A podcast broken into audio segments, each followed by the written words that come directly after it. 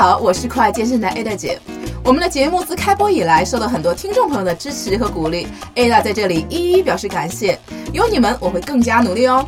我们的公众号也推出了，请大家搜索“见人见语”这四个字，关注我们的公众号，就可以扫二维码入我们的微信群，我们可以更加直接的交流哦。期待你的加入，我们不见不散哦。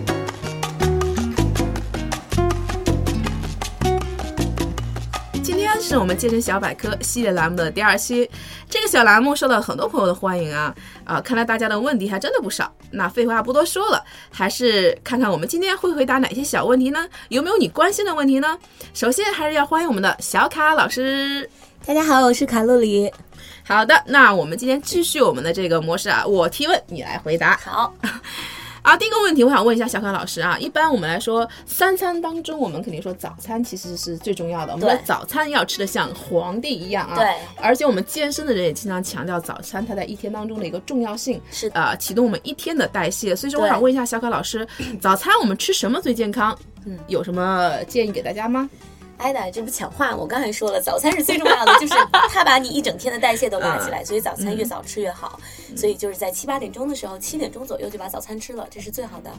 那么我们就讲三个营养素，嗯，那么就是一个蛋白质，一个是碳水化合物，还有就是我们的脂肪，这三个你必须都要摄摄入全了。嗯，那么呃，比如说碳水化合物，我们当然是讲就吃一些呃麦之类的啊，或者是谷类的呀等等这些东西，呃，这是一定要吃，千万不要不吃主食碳水。嗯，但是你我我跟大家讲哈，早餐、中餐把主食都吃都吃好了，晚餐可以把主食少一点点，这个主这个主食量一定要加上去。那么第二个部分呢，就是蛋白质。蛋白质呢，大家一定要记得，你比如说你补充，比如说是啊煮鸡蛋啊，还是说要这个呃牛奶呀，还是比如说酱牛肉啊，这些全都算是蛋白质。包括你要是吃早上起来，比如像我吃素食的，那我觉得吃点小葱拌豆腐也是可以的，也是算一个蛋白质，也算蛋白质。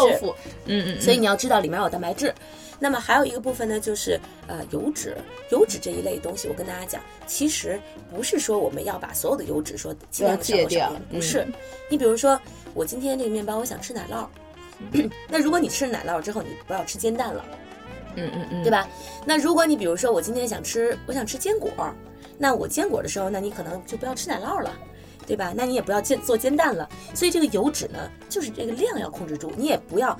我又是煎培根，我又是煎鸡蛋，然后我又是吃坚果，那对不起，这这一餐这油脂量就过高了，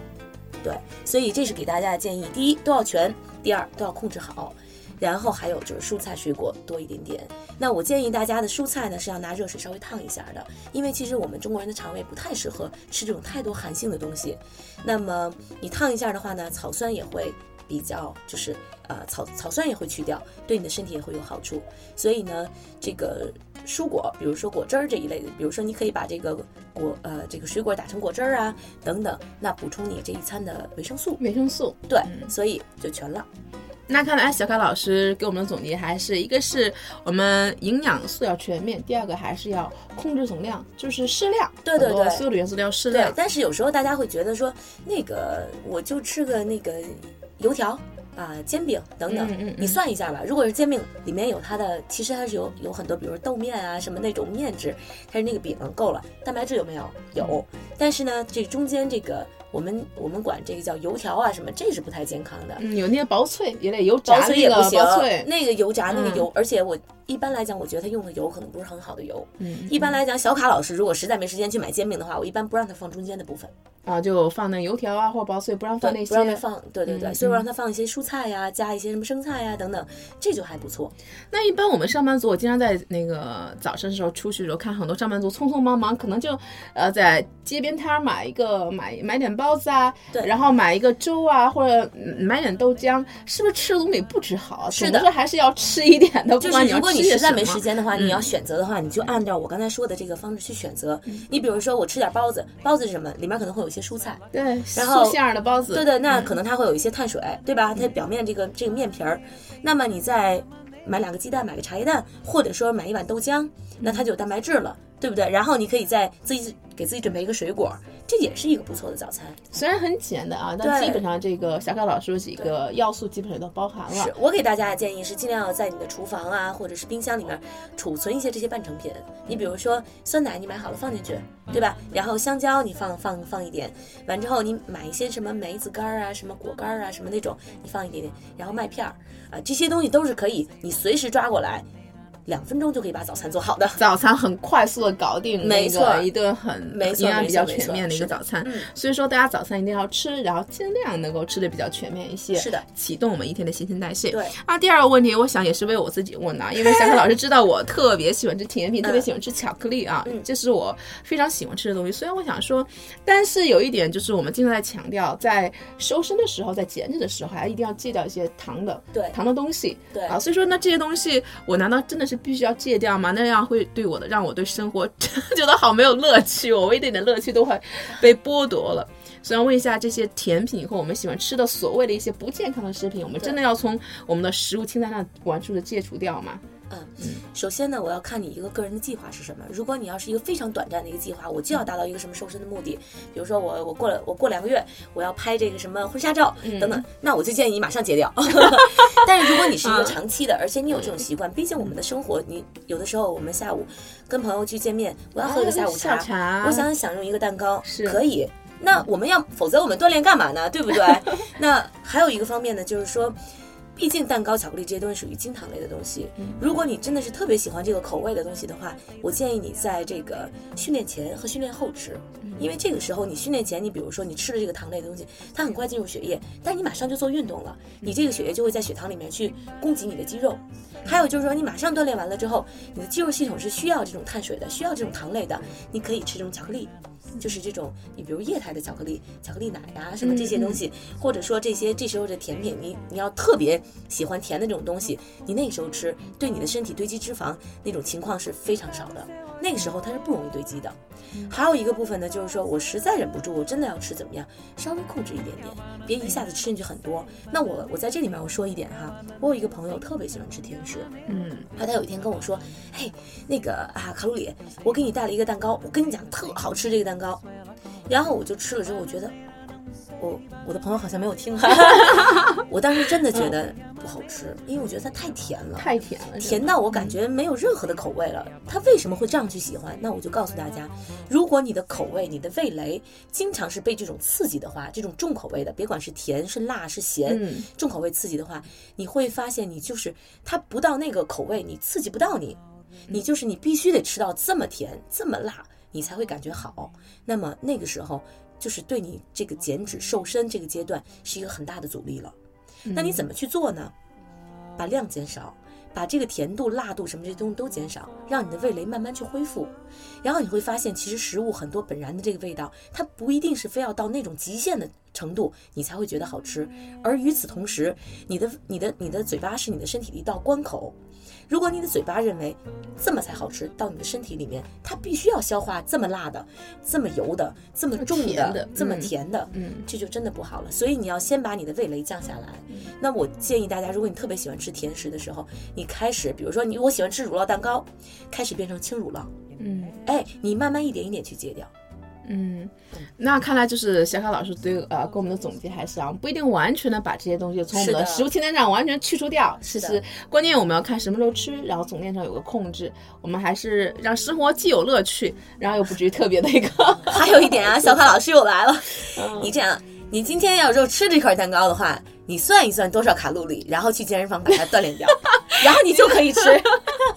你永远不让我们吃的同时，所以说这个吃的同时还是要练的。对对对，一边吃一边练，他永远不会说让你光吃不练。你可以吃，但是必须还要练。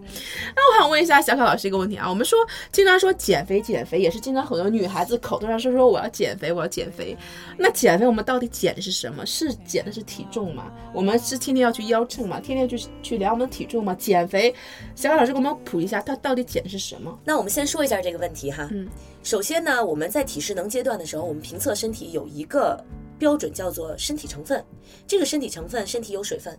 有肌肉，有骨骼，还有脂肪等等。那么我们去说到的时候，去减减减，我们都希望减的是身体的脂肪。嗯，对所以这个时候，如果我们去腰秤的时候，首先我给大家的建议是，如果你腰体重，你应该在一天的同一时间去腰。比如说，就是早上起来我上完厕所，嗯这个时间，你千万不要我上课前腰一次，上课后腰一次，没有太大的用处。嗯，那么还有一个阶段呢，就是我也不建议大家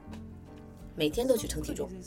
你可以比如一个星期称一次，这样能够看到你整个，因为我每一天这个身体的状态不同。是你比如说，我们都知道，比如生理期之前，我们都会容易堆积水分，身体好像总是觉得有点浮肿，对吧？嗯有的时候我没休息好，我可能身体也浮肿，我可能包括其实这两天锻炼的比较。比较累，比较狠，你会发现你体重没有变，为什么？也可能是你的身体过劳了这种情况，那你身体可能也会有一些浮肿的状况啊，等等等等。所以千万不要光看那个体重秤，我建议大家去看你的身体的肌肉含量。有没有嗯增长？肌肉在运动过程当中有没有增长？然后你的脂肪，你的，如果你在训练过，如果你在训练的期间，你的脂肪还在往上涨了，对不起，肯定是你的嘴没有控制好。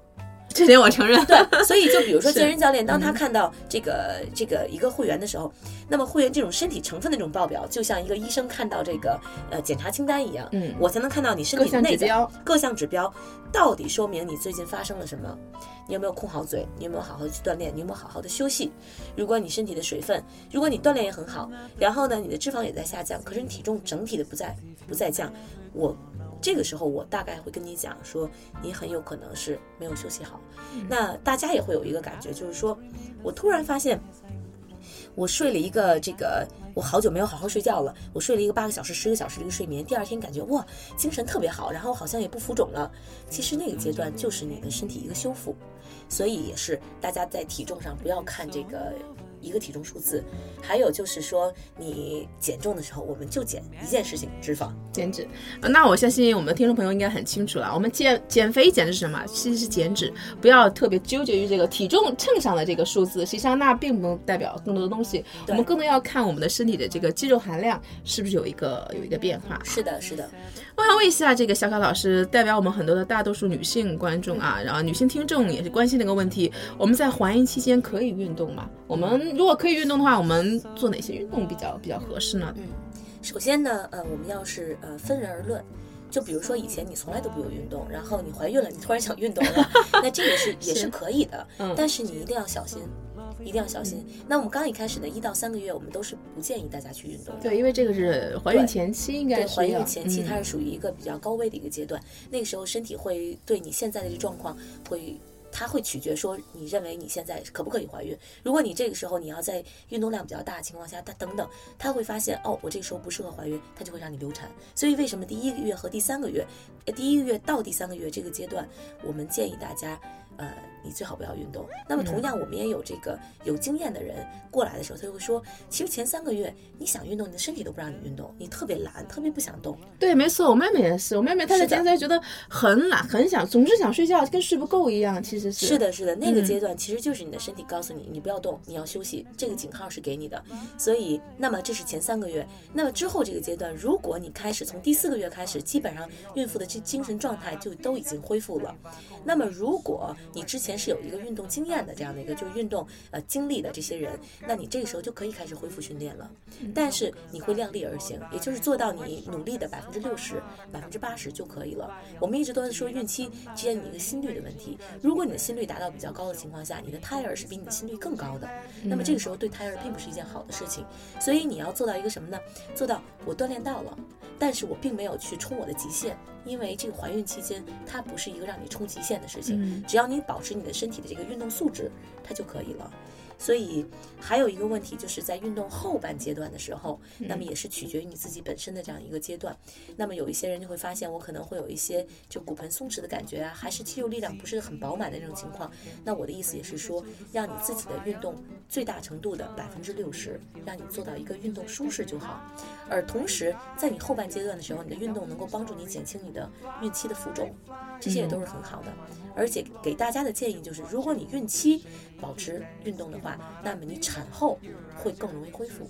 嗯，对。那这个怀孕期间我们可以做哪些运动呢？比如说游泳，我这还有一些孕妇瑜伽，嗯啊，还有一些就是散步，是不是这些运动应该更适合于怀孕期间的女孩子？那么取决于呢，不同的人会呃有不同的这种感觉。比如说有些人他散步，他散步久了之后他会容易脚浮肿，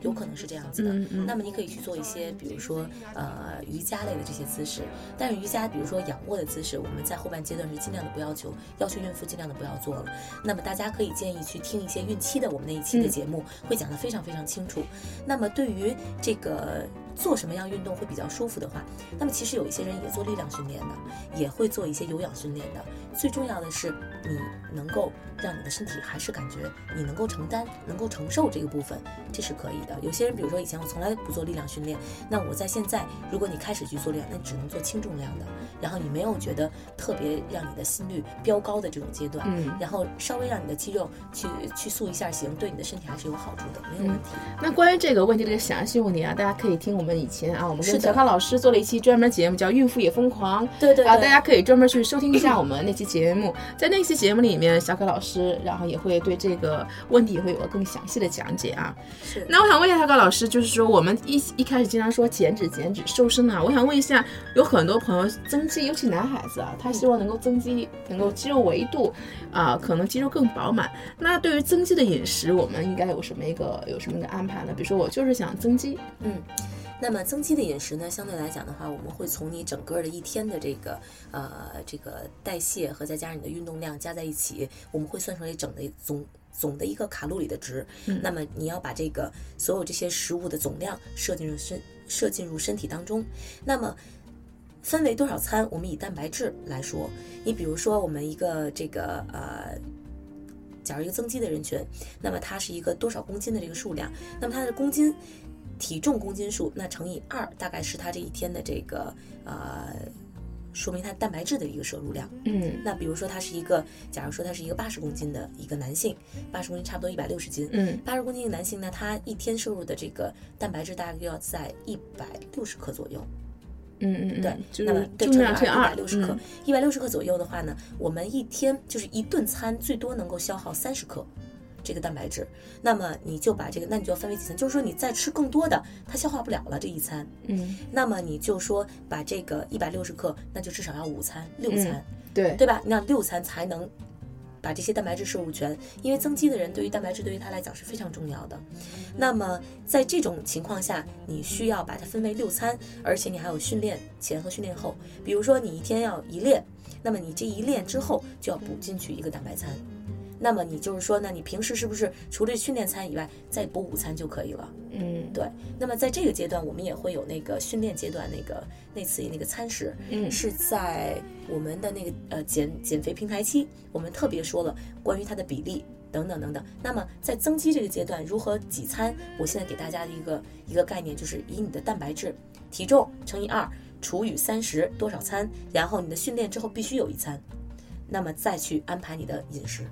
嗯那我们下一个问题也是我们经常呃大家会遇到的一个问题啊，就是说我们在运动当中这个出汗越多越减肥吗？因为你知道我在健身房的时候，我真的看到女孩子啊，就是我看她在那个运动衣里面，就是里面一个是穿那种很厚的那种运动塑身衣，非常厚密封性的，然后一脱可能全是汗，还有就是她会在这个身体的某一个她认为比较呃肥的地方、胖的地方，她绕了好多那个塑料薄膜，真的是会有哎。那我想问一下，真的是出汗越多越减肥吗？真的是这个样子吗？好，那小凯老师呢，给大家一个这个概念啊，就是说我们叫就是叫科学理念。那么，比如说我们的身体为什么会出汗，是因为你的身体内部热量增高，然后你的身体需要排汗来帮助你降温降温，嗯对吧？那么我们在运动的过程当中，如果你的身体升高是因为什么？是因为你消耗卡路里，嗯对吧？我们都会卡路里是热量，是是卡路里是热量的意思。那么你在运动，你的身体体温升高，说明你身体消耗卡路里。但是有一些人排汗机能不是很好，也就是说你会一般来讲的话，我们会发现在健身房里面，你越锻炼久了的人，他排汗机能越好，特别爱出汗。而这个就是刚一开始锻炼的人都不是特别好。没关系，慢慢来。但是并不代表你出汗多，你消耗卡路里就多，而取决于你运动量有没有。你比如说，同样我多这做这个深蹲，我做二十次，它就是消耗这么多卡路里。你这个体重，你这个重量，它就是消耗这么多。那么就是不管你出不出汗，你的你的卡路里一定是消耗在那里的。用保鲜膜是为什么？嗯，是因为它用外在这个能这个这个是让你的身体体温增高。那我就想问，我们体温增高是用什么方式？是消耗卡路里的方式。对那这个时候是你燃烧脂肪的这种方式。那这个热量升高，汗是出来的，这是对的，对吧？那如果你用保鲜膜，你把身身体穿的特别多裹起来，你的体温也升高，然后你还是消耗卡路里，这个这个是你外在的一个环境让你的身体去升高，这个体温去升高。那么我就认为，你这个排汗，你并没有从内在去燃烧脂肪去排汗。那我们都想辅助的，对，都是一个辅助的一个。那你这个事情我们叫武汉，叫捂出汗，完全把汗捂出来了。对，那么是你的水分排掉了很多，你是可以那个就是啊上秤的时候，你可以减少了一些重量。嗯，但是如果减少的是水分的话，我们刚才这个问题也说了，我们需要减的是脂肪，对吧？那么你水分减上去了，你是你是不是还要需要喝水？而且你很容易在那种就是你外在的环境很热，然后你还在运动的情况下，你很容易脱水的。因为那对那个对身体真的没有任何的好处。那实际上我们并不能拿这个出汗多少来衡量，对，来是不是有更大的一个消耗、更大的卡路里，或者是我们可以更减肥。我想问一下这个小可老师，我也是比较感兴趣啊。瑜伽，我们想问一下，瑜伽它可以减肥吗？瑜伽它对身体塑形是不是更有好处？它到底能不能可以让我们身体更苗条，有个更好，呃，给我们有更好的一个减肥功效呢？嗯，在瑜伽里面分有很多种不同的瑜伽。你比如说，我们有那种叫做阴瑜伽，就是静态、很静态、很静态的；也有一些，比如叫哈塔瑜伽。那么哈塔瑜伽相对来讲的话呢，它就有一些没有太太多的难度的动作。那么还有流瑜伽，流瑜伽它可能就是一个流动性的，然后它就一直在，可能在某一个在每一个动作停住五个呼吸，然后就流动到下一个。而且在中间我们有叫维尼亚萨，它就有很多的俯撑啊，这些去把这个整个课程去循环起来。还有什么类似于像流的这种力量啊，阿斯汤加呀等等。那么这么多种类给大家，为什么去这么讲？就是说瑜伽两个字，它涵盖有不同的课程。如果你去参加阿斯汤加那种强的流瑜伽的话，你肯定会减肥，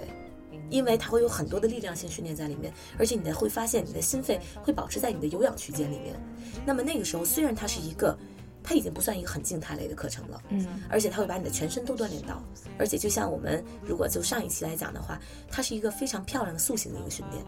如果你去练阴瑜伽的话，它的目标就是能够最深层的帮助你去缓解你的肌肉，去放松你的筋膜。那么这个时候，它对它跟减肥的目目的是不一样的，嗯，对。然后那这样子的话，那这样的瑜伽它是不能够帮助你减肥的。但是它会辅助你，帮助你的身体其他的位置去促进，其他的这种功能性去促进。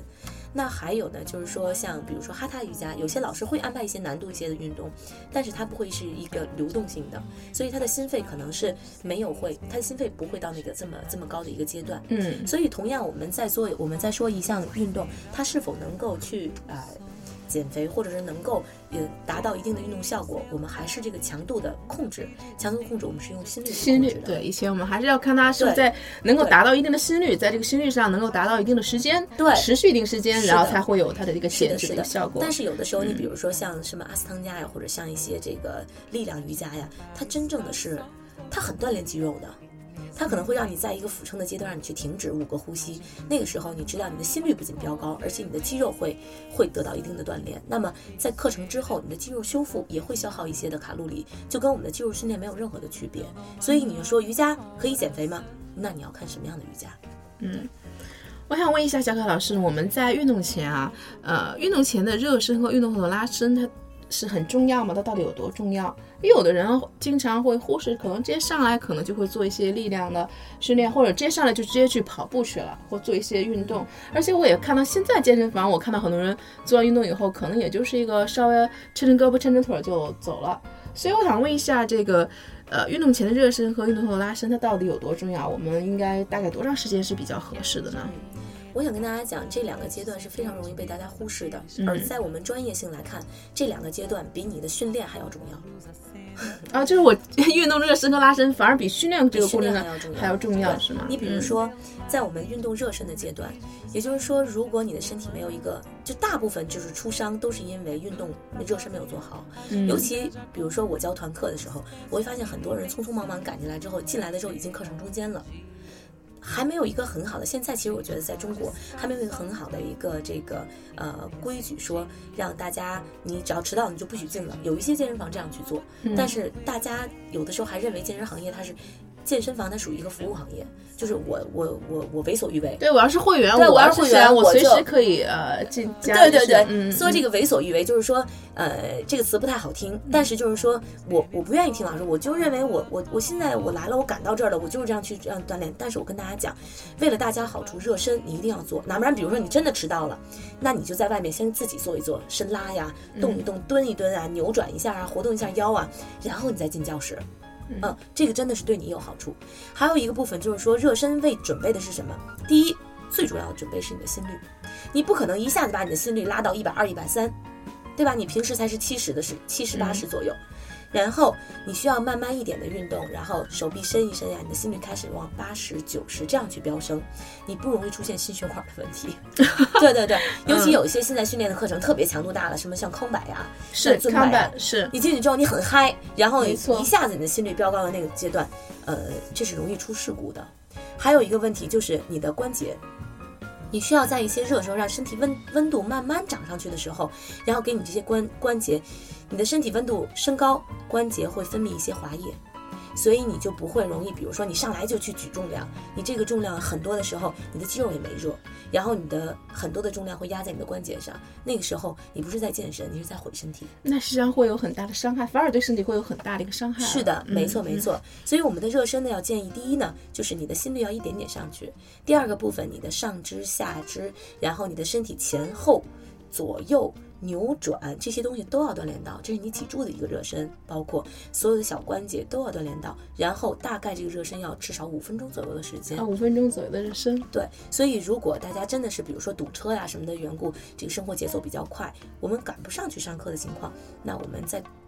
自己在做运动的过程当中，也要开始先做热身，然后再去做运动。那么有些人说，那我比如说我上我我上来就跑步，那你跑步机的时候，你要先做走步，慢啊，先走，然后再快走。对，然后快走完了之后，你再开始进入到你的训练阶阶段，我们叫做 zone training，就是你的心率的训费训练阶段，你要开始把你的训练这个强度再拉上去，这个热身是万万不能少的。那实际上，小凯老师跟我们说，热身实际上实际上是对我们机体和身体一种保护，也是减少我们在运动当中受到伤害的一个特别有效的一个防护措施。是的，是所以热身这个环节是非常重要的。所以说，大家为了出于我们自己安全和自身的一个身体的一个考虑来讲的话，我们还是一定要做一个充分的热身让身体准备好，然后去进一步下一步的一个训练。对对对，尤其最可怕的就是怕你身体凉的时候，然后你做一些训练，然后你突然你的肌肉受伤了，你这一旦受伤的话，你可能几个月的训练计划都会都会这个得不偿失。那是很让人很恼火的一对对对件事情。那么我们再说到这个、这个运动之后的拉伸放松嗯和拉伸。那么很多人都是说我运动之后我马上就去洗澡了，我得去占个位置位置去洗澡去，然后或者说有的时候就是就觉得这个这个阶段是浪费时间了，因为这个阶段已经不让你不消耗卡路里了。对对对吧？嗯可是我跟、我跟大家说，你的肌肉线条就是在这个阶段去塑造塑造出来的。我们刚才一直在说，哦，我们让身体热了，然后肌肉饱满了，一直让你这个时候就是趁热打铁，你的铁是红红的，你这个时候拉伸就是啊我咚咚咚敲完了之后，啪泼上凉水，然后你诶就是这个塑就是这个线条了。当然说的有点这个这个比喻有点过哈，但是呢，你在拉伸的过程当中是让你的整个心率慢慢的降下来。嗯，对，然后还有一个部分就是说，你的这个肌肉一直处在一个僵紧的状状态，那么肌肉的僵紧会造成你关节的问题。就是比如说，我们的关节是由不同的肌肉是连接在一起的，所以你比如说我的膝关节，对吧？我上面的大腿也拉，下面的小腿也拉。那我这个时候，如果我的肌肉不平衡，比如我今天锻炼腿比较多，我的肌肉不平衡，那么你这个时候你就走出教室，走出健身房了，你的肌肉它就像一个张力一样，就像皮筋儿一样，它一直在一个不同的拉力上去拉力拉拉着你的关节。那么这个时候，你的关节你会发现，在日常的生活当中，你可能会出现腰酸背痛，这些都有可能是你在运动之后你的伸展没有做好。所以我会说，伸展它是一个，呃，帮助你的肌肉拉长，这是这是大家都想要的线条问题。还有一个部分就是我们管这个叫做身体归零。那么你锻炼了这个肌肉，锻炼那个肌肉，哎，你的身体每一个这个张力都不同了。你用伸拉把整个身体上下左右前后所有的部位让它归为零态，然后让你的身体舒舒服服的出去。所以说，这个热身跟伸拉的这个作用都是非常重要啊。我们在运动之前和运动之后对，所以我觉得我们的听众朋友听了小凯老师解释以后，我们也千万不要忽视这两个，呃，大家平时不太注重的一个环节。实际上，这两个对我们来说，呃，是非常重要的，也是完全不可以省略的。嗯，我要问一下，这个还有一个问题替我们的男同学啊，呃，男同胞们问的，因为我知道很多男生是可能喝酒，呃，一个是他们比较应酬，第二个是他们也。自己可能平时跟朋友聚会嘛，喜欢小酌一点，而且我知道在我们的健身房里有很多人经常是几个好朋友在一起，尤其夏天快到了，是不是喝点啤酒？我觉得是挺爽的一件事情。那我想知道，喝酒对健身到底有没有影响呢？首先呢，酒它本身它就是一个热量，对吧？如果我们从这热量摄入来讲的话，嗯，那么呃，这个呃，还有一个部分就是，如果你今天训练了，那么你的你再去喝酒，你训练之后，你的身体肌肉它需要蛋白质，对吧？那你摄入这些蛋白质之后呢，它需要肝脏去代谢，然后它会帮助你去代谢，然后给予你身体一些修复。但是如果你要是喝酒的情况下，它也是由肝脏去代谢，这个时候你不能让它去兼两个职，你就等于给肝给肝脏带来了很大的负担。嗯那么换句话说，曾经我就是啊、听过一个国外的一个营养专家就讲，就说如果你今天训练的话，一滴酒都不要沾。这是他说的一个很这个很怎么怎么讲很极端的一件事情，嗯但是他就是这么要求的。他说，如果你但凡你你你别说喝一点点，你就是喝这一点酒，你的整个这一天的代谢，就是你的这个训练，都会大打折扣。所以我们现在就说这个喝酒对身体有什么坏处，大家都知道有太多的坏处了。但是如果你是一个训练的人士的话，而且你还在一个很你有一个很好的一个训练目标等等，那么就建议你尽量的不要去沾酒了。啊，那就是一点酒都不要喝。对，如果你今天训练的话，一点酒都不要沾。那我最后一个问题，我想问一下小凯老师啊，也是现在我们这几年哈，就是说最近这一两年就是关注的问题，因为呃很多朋友比较喜欢户外一些跑步，尤其现在天暖和起来，但是天气会遇到一些雾霾的一些问题，而且最近空气也不太好，所以遇到这种雾霾天的话，跑步遇到雾霾，那我们怎么办呢？我们应该怎么样去呃解决这样的一个问题呢？那么其实之前我还就是呃，就是看过很多篇这些文章啊、报道啊，还有特别仔细看过一次。那么我就也写了一篇这个关于类似于雾霾跟运动的这个文章。然后我在那次就查了很多资料之后，我就告诉我自己一件事情：雾霾我一定不不做运动，太可怕了。因为我们讲到 PM 二点五，二点五这个事情，大家前两天都已经看到柴静的这个这个报道了，报道？对对对，很火的还有一个对对对的报道，嗯还有一个这个视频，当时我就是特别同意这件事情，就是你 PM 二点五，它的威力小到这种情况下，你身体没有办法阻挡它了，已经。它最可怕的就是进入你的肺泡，然后跟你的血液做交换。就是它进入到肺泡，它有这个能力，跟你血液进交换的这个能力的话，它就会进入到你的身体的所有部位。如果你那个时候在雾霾的天气，你还要去跑步，然后那你这个时候你的身体会需要更多的这个氧气，这个氧气这个这个空气来自于现在这个污染的空气，然后进入到你的身体，那么这些很脏的这些东西，它就会进入到你的身体各个部位，这是很可怕的。所以我就说，如果是雾霾，不跑了。哦，那小刚老师给我们这个回答还是非常坚决啊。没错，我们宁可就是不是跑步，然后否则的话可能会给我们身体反而带来一个更大的对对对，伤害。除非你特别肯定的说，你在这个健身房里面，嗯它有一个空气净化，而且它的空气净化是有效的。嗯嗯嗯很多我知道健身房，它只是这个空气净化，它只是一个噱头而已。它真正有效吗？你不知道。如果你真正可以有一个那个测那个 PM 二点五那个机器哈，如果在外面 PM 二点五三百的话，那室内至少要二百。如果你室内不通风的情况下，外面降到一百的时候，你的室内还是二百。嗯嗯嗯，那么我我们并不知道健身房他们是怎么去控制他们的空气空气质量的。你在雾霾天气里面，你尽量的少的这个去运动，因为你知道，你连你身体这么一个精密的仪器都阻挡不了这个 PM 二点五的这个微尘，你更别说你的窗户了。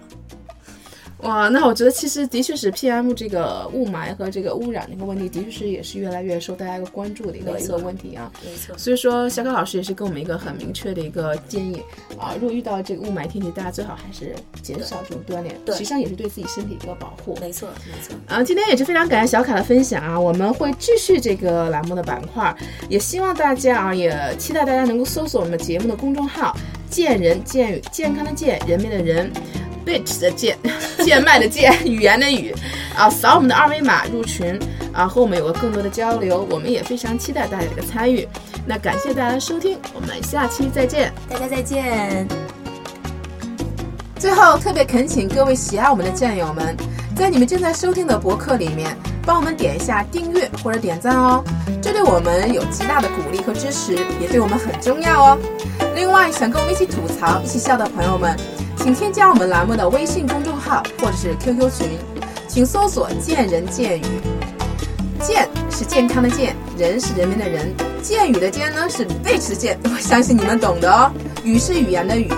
我们的几个主播还有每期的嘉宾在这里随时等候你的到来哦。同时，我要特别感谢我的好朋友大董提供了我们这个录音棚的使用，这里的设备和音质都是一流哦。有需要的朋友们可以直接打电话联系他，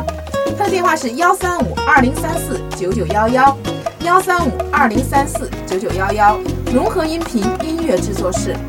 再次感谢大家的收听，我们下期不见不散哦。